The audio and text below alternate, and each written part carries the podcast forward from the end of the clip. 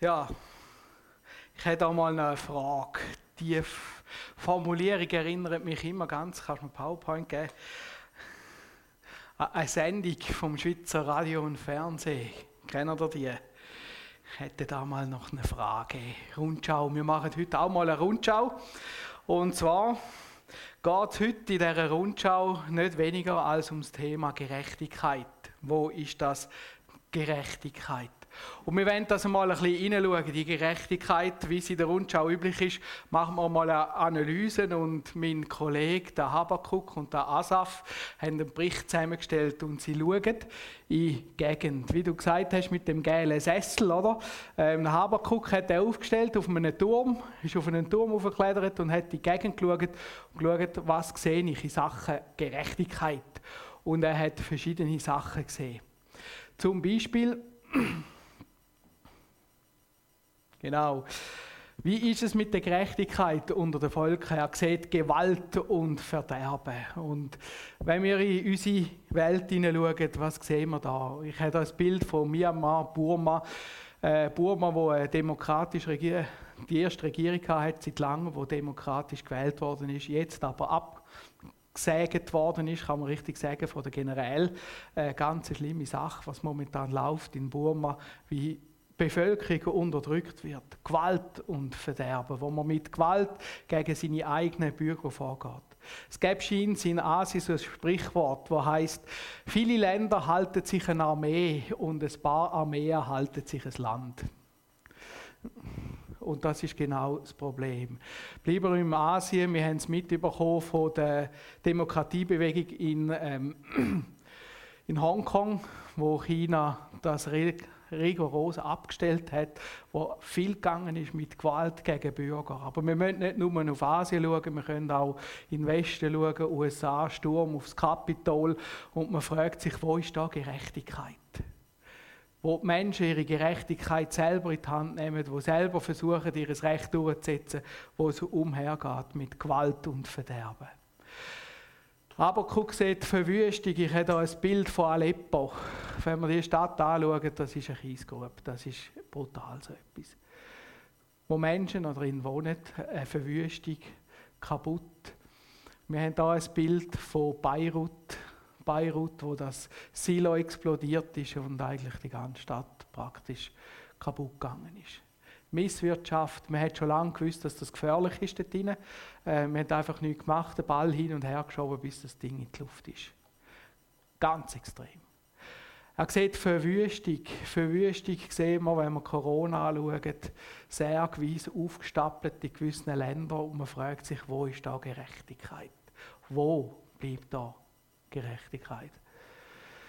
Stritt und Zank erinnern wir uns aktuell an Terrassenstritt, oder Bund und Kantone.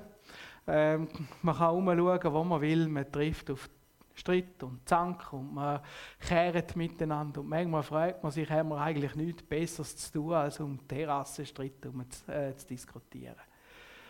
Stritt, aber es ist nicht nur da, auch Stritt in der Familie. Ich habe gerade einen Artikel gelesen, dass äh, im Kanton Bern, glaube ich, die häusliche Gewalt um 40 Prozent zugenommen hat.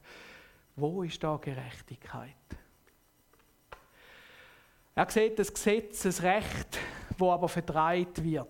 Das ist ja verrückt, wenn man Gesetze so anschaut. Gesetze sind gemacht, um Leute zu schützen, das für alle gilt. Und nachher geht es darum, dass man die Gesetze ausleitet. Die Gesetze werden ausgeleitet und dann werden sie so ausgeleitet, dass sie so vertrüllt rauskommen, wo man sich manchmal überlegt, was ist jetzt da passiert. Gegenwärtig haben wir eine Diskussion über sexuelle Aufklärung in der Schule. Und da gibt es zwei Behörden. Das eine ist die Behörde, die das durchsetzen will. Und nachher auf der anderen Seite haben wir Jugendschutzbehörden. Und wenn man die Behörden aufeinander losgeht, dann geht nichts mehr. Ähm, zwei Behörden. Also ganz konkret, äh, eine Elternorganisation hat in Basel sich gewehrt dagegen und hat Flyer verteilen, wo gezeigt hat, was wird der Schüler zeigen und hat das will Post verschicken, versenden und die Post hat das Versand abgelehnt wegen pornografischem Inhalt. Also da haben wir Gesetze und dann steht auf einmal, fragt man sich, was bringt denn das Gesetz, wenn es überhaupt nicht mehr das macht, was es eigentlich soll? Was ist Gerechtigkeit? Das Gesetz allein ist nicht Gerechtigkeit. Wir müssen Gerechtigkeit umsetzen, aber es wird zahnlos, äh, zahnlos, es wird einfach vertreibt, es ist schwach, es ist nicht mehr das, was eigentlich sein will. Oder ein Strafgesetz in der Schweiz, wo man manchmal das Gefühl hat, der Straftäter wird mehr geschützt als äh, das Opfer selber wo es darum geht, Integrierung, wo Tausende von Franken ausgegeben werden und man fragt sich manchmal, bringt es das überhaupt? Was ist, irgendetwas ist schiefgegangen. Ein Gesetz sollte doch da sein, dass Menschen irgendwie die gleichen Namen haben und auf einmal merken wir, das funktioniert beim Gesetz so auch nicht. Wir schauen aber auch in die christlichen Kirchen hinein, können hineinschauen, sehen Unrecht. 200 Millionen Christen werden verfolgt, weil sie an Jesus glauben. Und wir fragen uns, was ist da gerecht? Sie haben einen Glauben und sie werden anhand von ihrem Glauben verfolgt. Es ist nicht nur bei den Christen so, es gibt auch andere Religionen, die verfolgt werden. Und es sind auch schon Christen die andere Religionen verfolgt haben. Und da fragt man sich, wo ist Gerechtigkeit? Gott, das sind Christen. Gott, das geht um Glauben. Wieso? Wieso ist denn im Glauben ihnen die Gerechtigkeit nicht vorhanden? Und wir schauen teilweise in unsere Gemeinden hinein und in den Gemeinden sieht es nicht besser aus. Streit, Gemeindespaltungen, wir streiten auch um so ganz blöde Sachen manchmal. Manchmal höre ich Geschichten und denke, meine Güte, haben wir nichts Besseres zu tun, als um so Sachen zu streiten. Und ich frage mich, wo ist Gerechtigkeit? Und der Habakkuk schaut von dem Turm um und er sieht all das und er kommt nicht mehr raus und sagt zu Gott, hey Gott, Du musst reagieren. Hey, es ist deine Gerechtigkeit. Hey, vermagst du überhaupt noch, deine Gerechtigkeit umzusetzen? Ist es dir überhaupt noch möglich, zu schauen, dass es Gerechtigkeit gibt? Und dann haben wir da den schönen Vers oder die, die Stelle vom Asaf. Asaf, ein Lyriker, äh, wo ein Gedicht geschrieben hat, leider nicht auf Deutsch, darum reimt sich da nicht. Aber er hat das so ganz schön auf den Punkt gebracht. Es geht ihm auch darum, dass er sieht, ich bin gerecht, ich, ich, ich habe gerecht gelebt und doch bringt es nichts. Ein Psalm Asafs, ganz sicher, Gott ist voller Güte gegenüber Israel. Ja, das will er glauben, gegenüber all denen, denen der Herr frei von Schuld ist. Ich aber wäre fast gestrauchelt, nur wenig fehlte noch und meine Füße wären ausgeglitten. Denn ich beneidete die Überheblichen. Ist dir das auch schon gegangen? Ich beneidete die Überheblichen. Also wir haben Leute in der Schule, die haben können schnurren wie gestört und die sind immer durchgekommen. Es macht mir zu schaffen, als ich sah, wie gut es den Gottlosen geht. Bis zu ihrem Tod leiden sie keine Qualen und wohlgenährt ist ihr Bauch. Die Mühen des täglichen Lebens kennen sie nicht und wo menschliche Sorgen werden und von menschlichen Sorgen werden sie nicht geplagt. Darum tragen sie ihren Stolz zur Schau so wie ein Gückel oder so, puh, schau mal ich, wie eine Halskette. Gewalt umgibt sie wie ein Gewand. Ihre Augen blicken aus einem fetten, feisten Gesicht. Aus ihrem Herzen quellen böse Pläne hervor. Sie verhöhnen und unterdrücken andere durch die Bosheit ihrer Worte. Von oben herab reden sie stolz daher, ihr Maul reißen sie weit auf, weder Himmel noch Erde bleiben vor ihren Lästern verschont. Darum laufen ihnen auch so viele nach und nehmen ihre Worte und nehmen ihre Worte gierig auf wie Wasser. Und dabei sagen sie auch noch, wie sollte Gott von unserem Tun etwas wissen? Er, der Höchste, bekommt doch gar nichts mit. Ja, sie verachten Gott, haben aber keine Sorgen und häufen auch noch Reichtum an. Ich weiß nicht, wie es dir geht, aber ich kenne so Leute. Und nachher schreibt er, ach, so habe ich wohl ganz umsonst mein Herz und meine Hände frei von Schuld gehalten. Ich werde ja doch den ganzen Tag vom Unglück geplagt. Jeden Morgen ist bereits eine Strafe für mich. Hätte ich jemals gesagt, ich will genauso daherreden wie jene Gottlosen, dann hätte ich treulos gehandelt gegenüber denen, die zu deinen Kindern gehören. So dachte ich nach, um all dies zu begreifen, doch es war zu schwer für mich. Der Asaf sieht, ich lebe gerecht, der andere lebt gottlos, dem Gottlosen geht es gut und mir geht es gar nicht gut. Wo ist da Gerechtigkeit? Wo ist die Gerechtigkeit? Und das ist schön an der Rundschau, da hat man eine Theke. Und an dieser Theke kann man dann die Verantwortlichen einladen. Und wir haben jetzt Gott an dieser Theke. Und die Frage wenn wir jetzt genau Gott auch stellen. Wo ist da die Gerechtigkeit? Wo ist deine Gerechtigkeit? Bist du überhaupt noch in der Lage, die Gerechtigkeit umzusetzen? Ähm, ist es möglich, dass es überhaupt Gerechtigkeit gibt? Und diese Frage stellen wir jetzt Gott live da in der Rundschau und sind gespannt, was er jetzt uns zu dieser Frage auch zu sagen hat. Und so antwortet Gott auch ganz gern in der Rundschau und sagt, vielen Dank, dass du mich eingeladen hast, weil das ist das Beste, was du hast machen können. Ich gebe dir nämlich gern Antwort.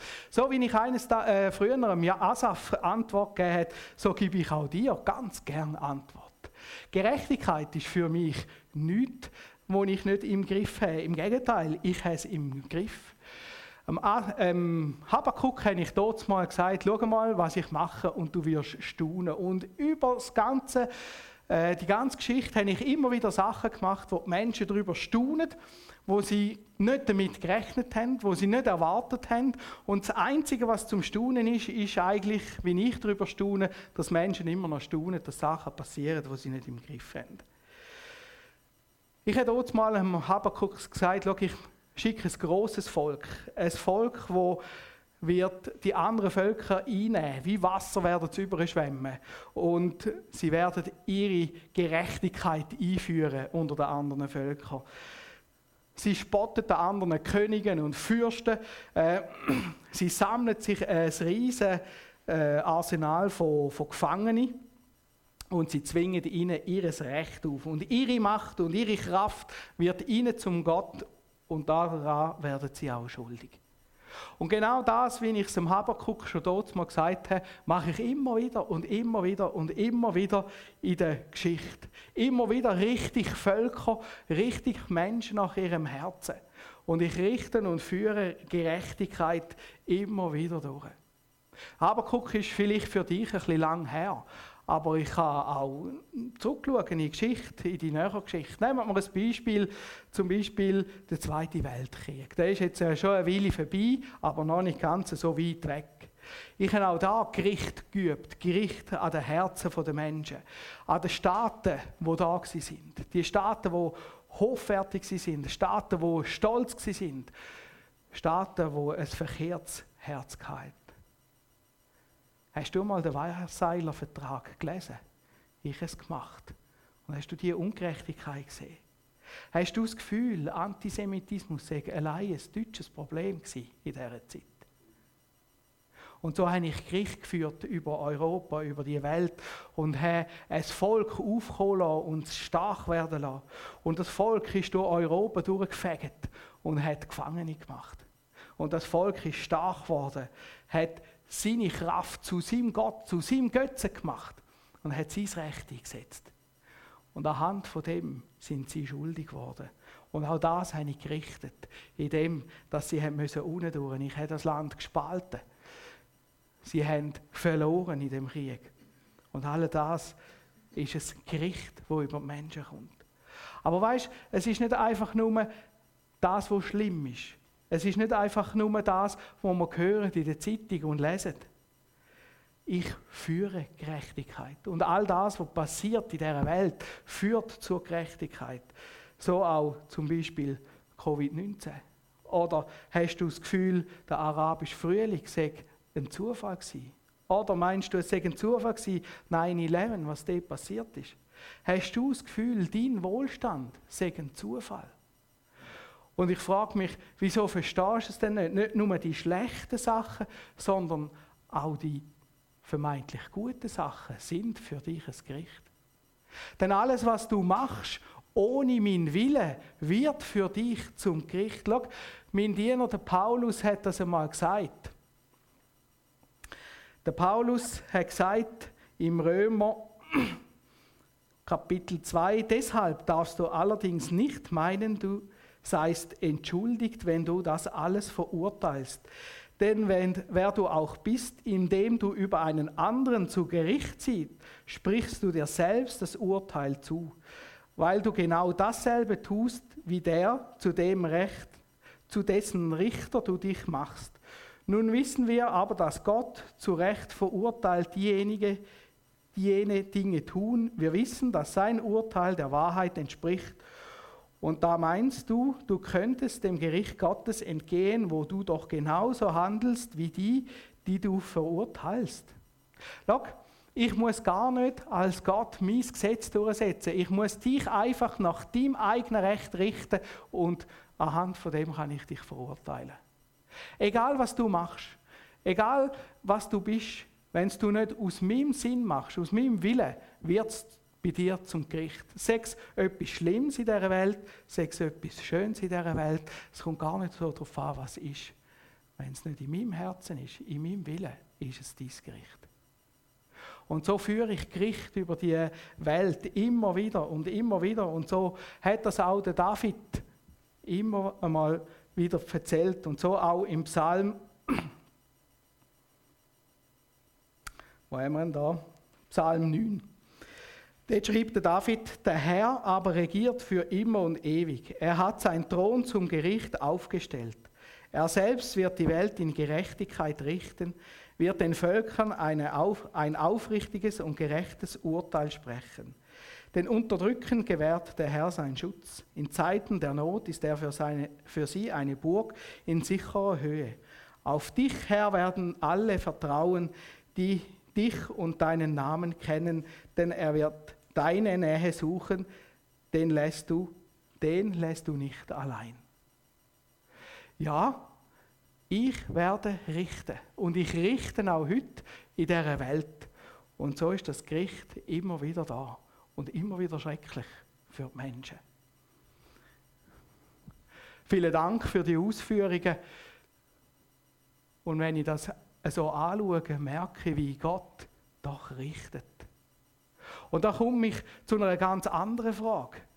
Wenn Gott so heftig richtet, dann merke ich auf einmal, das hat ja etwas mit mir zu tun.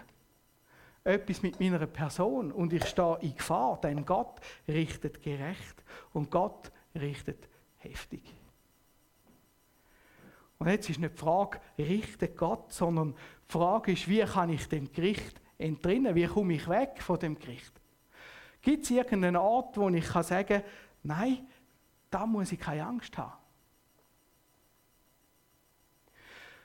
Und ich komme nochmal zurück auf den Vers, den wir vorher gesehen haben. Da steht, auf dich, Herr, werden alle vertrauen, die dich und deinen Namen kennen. Scheinbar hat das zu tun mit einer Beziehung zu dem Gott, der richtet. Also, wenn irgendwie es möglich ist, dass ich von dem Gericht wegkomme, dann nur mit dem Gott, der richtet. Dann muss ich zum Richter gehen und fragen, was muss ich machen, dass ich nicht gerichtet werde. Was ist daran, dass, dass mir das Gericht nicht um die Ohren gehauen wird, sozusagen?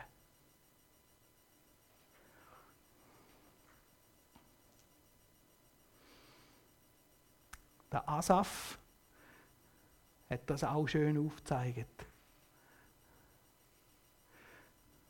Suchen wir noch die Stelle. He? Ich glaube, die haben wir da. Da. Er hat geschrieben, weiter. Ach, so habe ich wohl ganz. Äh, warte, nein, jetzt bin ich abverrutscht.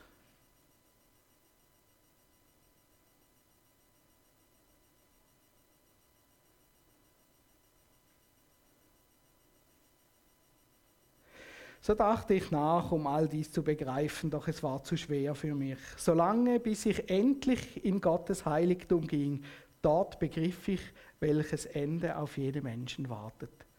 Ganz sicher, du stellst sie auf rutschigen Boden, du lässt sie stürzen und in Trümmern liegen, liegen bleiben. Im Nu werden sie vernichtet, ein schreckliches Ende finden sie, wie man ein Traum an einen Traum gedacht, nach dem Erwachen vergisst, so lässt du, Herr, ihren Anblick schwinden, sobald, dich zum Gericht, sobald du dich zum Gericht erhebst. Als mein Herz verbittert war und ich mich tief verletzt fühlte, da war ich töricht und ohne Einsicht. Verständnislos wie ein Tier stand ich vor dir. Also wenn ich richte und das Gefühl habe, die anderen machen es schlecht. Und wenn ich das Gefühl habe, mir geht es gut und Gott hört mich nicht, das ist das Gegenteil, dann stehe ich auf schlüpfrigem Boden. Denn der Asaf sieht aufs Ende, auf das, was Gott im Ende wird machen. Und dann geht es darum, dass ich mit dem Gott eine Beziehung habe, eine Beziehung kann aufbauen kann. Und das lesen wir jetzt im Evangelium vom Johannes. Der Johannes schrieb, denn Gott hat die Welt seine Liebe dadurch gezeigt, dass er seinen einzigen Sohn für sie hergab, damit jeder, der an ihn glaubt, das ewige Leben hat und nicht verloren geht. Gott hat seinen Sohn nicht in die Welt gesandt, um sie zu verurteilen, sondern um sie durch ihn zu retten. Wer an ihn glaubt, wird nicht verurteilt, wer aber nicht glaubt, der ist schon verurteilt, denn der, an dessen Namen er nicht glaub, geglaubt hat, ist Gottes eigener Sohn. Gott schickt seinen Sohn Jesus Christus in die Welt nicht, um die Welt zu richten, sondern um die Welt zu erretten. Und das zeigt uns, wenn ich eine Beziehung überkomme zu dem Sohn Gottes, dann wird es mir möglich, von dem Gericht wegzukommen. Warum? Der Sohn Gottes ist auf die Welt gekommen, an der Weihnacht, feiern wir das, und hat ein sündloses, perfektes Leben gelebt. Er hat all das gemacht, was man muss machen und nichts von dem gemacht, was man nicht darf machen. Für mich unvorstellbar. Aber er ist Gottes Sohn. Gott kann gerecht sein. Gott kann gerecht leben. Und nachher kommt er und nimmt all die Ungerechtigkeit von uns Menschen auf sich und sagt, ich stirb stellvertretend am Kreuz von Golgatha für dich. Also anstatt das Gericht zu mir kommt, geht zu Jesus. Und dort am Kreuz von Golgatha, wo sie ihn aufgeschlagen haben, angeschlagen haben, dort an dem Kreuz sehen wir Gottes Gerechtigkeit und Gottes Gnade. Gottes Gerechtigkeit in dem, dass er die Sünde gnadenlos, wirklich gnadenlos richtet. So gnadenlos, dass Jesus stirbt. Stirbt für die Sünde, wo ich, wo du, wo wir alle gemacht haben. Aber dort am Kreuz sehen wir auch Gottes Gerechtigkeit und Gnade. Die Gnade nämlich, dass das nicht mir passiert, dass nicht ich an dem Kreuz hänge, sondern Gottes Sohn. Und der Gottes Sohn stirbt nicht einfach nur für mich, für meine Sünden, sondern nach drei Tagen besiegt er die Sünde und kommt zurück. Das ist so etwas Verrücktes. Jesus besiegt die Hölle, besiegt den Teufel, besiegt die Sünde und kommt zurück. Und einer, der zurückkommt vom Tod, kann nicht mehr sterben. Und so kommt Jesus und sagt, Schau, das, was ich geschafft habe, schenke ich dir. Denn du musst nicht dort hin, wo ich war, denn ich bin für dich dort durchgegangen. Ich bin für dich in die Hölle. Ich habe es gemacht. Und jetzt kannst du gerecht werden. Wenn du glaubst, dass ich das gemacht habe, wenn du sagst, ja, Herr Jesus, ich glaube, dass das passiert ist. Und das ist das Wichtige, was wir da gelesen haben. Wer es jetzt aber glaubt, der wird gerecht gesprochen. Und der muss nicht mehr Angst haben vor dem Gericht. Denn Gott spricht ihn gerecht durch Jesus. Und das ist die Beziehung, die wir gelesen haben, wo wichtig ist. Wo wichtig ist, zum dem Gericht drinnen. Und das Gericht, das kommt garantiert, wie es auch der Habakuk gesehen hat. Und das Gericht wird auch nicht einfach für die Menschen, die eigentlich gerecht sind, die noch leben, die dort drin leben. Und so schreibt der Asaf weiter, aber nun bleibe ich für immer bei dir und du hast mich bei meiner rechten Hand gefasst. Du leitest mich nach deinem weisen Plan und nimmst mich am Ende in Ehren auf. Wen habe ich im Himmel außer dir? Auch auf der Erde habe ich nach nichts verlangen, wenn ich nur dich bei mir weiß. Wenn auch meine Kräfte schwinden, mein Körper mehr und mehr verfällt, so gibt doch Gott meiner Seele Halt. Er ist alles, was ich brauche und das für immer. Ganz sicher. Wer sich von dir lossagt, der wird umkommen. Du vernichtest alle, die dich treulos den, Rück, den Rücken kehren. Für mich aber ist Gottes Nähe beglückend. Mein Vertrauen setze ich auf den Herrn, ja auf den Herrn. Alle deine Taten will ich weiter erzählen. Der Asaf sagt, ich blieb bei Gott. komme, was da wolle. Und Asaf sagt nicht, jetzt wird es nur schön, sondern ich bleibe einfach bei Gott. Weil er nimmt mich an der rechten Hand und führt mich durch. Auch dann, wenn ich überhaupt nichts sehe, auch dann, wenn ich es überhaupt nicht verstehe, so weiß ich doch, Gott ist da und führt mich. Und auch dann, wenn ich Ungerechtigkeit sehe in dem Land, in dem, ja, in meinem Leben auch, so weiß ich doch, Gott wird zum Recht führen und ich bleibe bei Gott. Und so können wir auch die Entscheidung fassen. Und so fragt der Habakuk, der Asaf, so frage ich dich, wo stehst du in deinem Leben, in dieser Beziehung zu Gott? Wo bist du? Kennst du den Gott? Und hast du die halt Hand von Gott in deiner Hand? Wenn du sagst, nein, das habe ich nicht, dann kannst du das machen, indem du zu Jesus kommst und sagst, hey Jesus, schau, da ist mein Leben. Du darfst mein Leben haben. Ich gebe dir alles, was ich gemacht habe, die guten Leistungen, die schlechten Leistungen, alles, was ich bin. Und ich will dir vertrauen, jetzt und in Ewigkeit. Und wenn ich das mache, dann kommt Jesus in mein Leben, füllt das Leben aus und führt mich durch das Leben durch. Ein Leben, das nicht immer einfach ist. Ein Leben, das sehr schwer kann sein Aber ein Leben, das eine Perspektive hat in die Ewigkeit. Genau diese Perspektive hat der Asaf. Die Ewigkeit, wo er sagt, dort will ich hin, weil dort kommt es gut. Amen. Ich will noch beten. Herr Jesus Christus, ich danke dir von ganzem Herzen, dass du uns führst an deiner Hand. Und danke, dass wir dürfen zu dir kommen, dir unsere Fragen anlegen, dir alles sagen, was uns beschäftigt und danke, dass du uns Antworten gibst darauf. Und Herr Jesus, es gibt noch ganz viele Fragen, die uns beschäftigen, die wir gleich nicht ganz verstehen. Und auch das werden wir in deine Hand legen. Aber Herr Jesus, ich möchte auch vielmal danken, dass wir immer wieder dürfen erleben, wie du uns führst und wie du uns wirklich gut führst. Ich Lob und Dank dafür. Amen. Amen.